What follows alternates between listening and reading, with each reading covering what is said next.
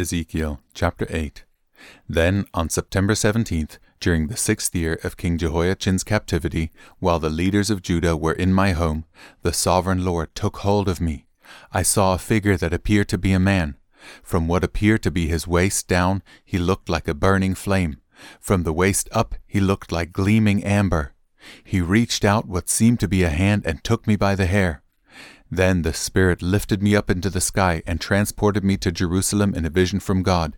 I was taken to the north gate of the inner courtyard of the temple, where there is a large idol that has made the Lord very jealous. Suddenly the glory of the God of Israel was there, just as I had seen it before in the valley. Then the Lord said to me, Son of man, look toward the north. So I looked, and there to the north, beside the entrance to the gate near the altar, stood the idol that had made the Lord so jealous. Son of man, he said, do you see what they are doing? Do you see the detestable sins the people of Israel are committing to drive me from my temple? But come, and you will see even more detestable sins than these.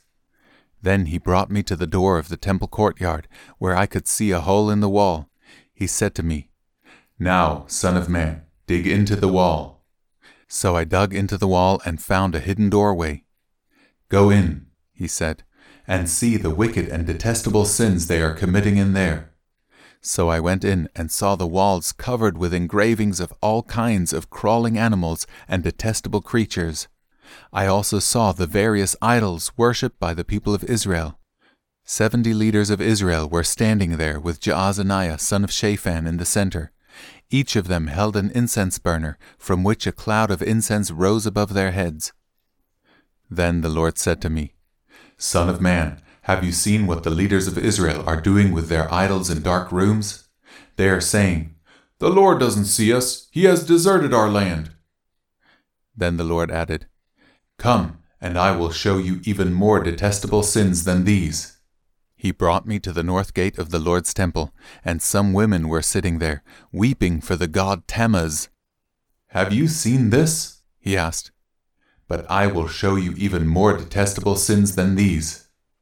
Then he brought me into the inner courtyard of the Lord's temple. At the entrance to the sanctuary, between the entry room and the bronze altar, there were about twenty five men with their backs to the sanctuary of the Lord. They were facing east, bowing low to the ground, worshipping the sun. Have you seen this, Son of Man? he asked.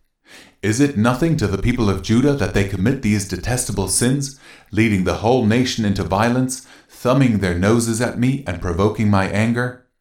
Therefore, I will respond in fury. I will neither pity nor spare them, and though they cry for mercy, I will not listen.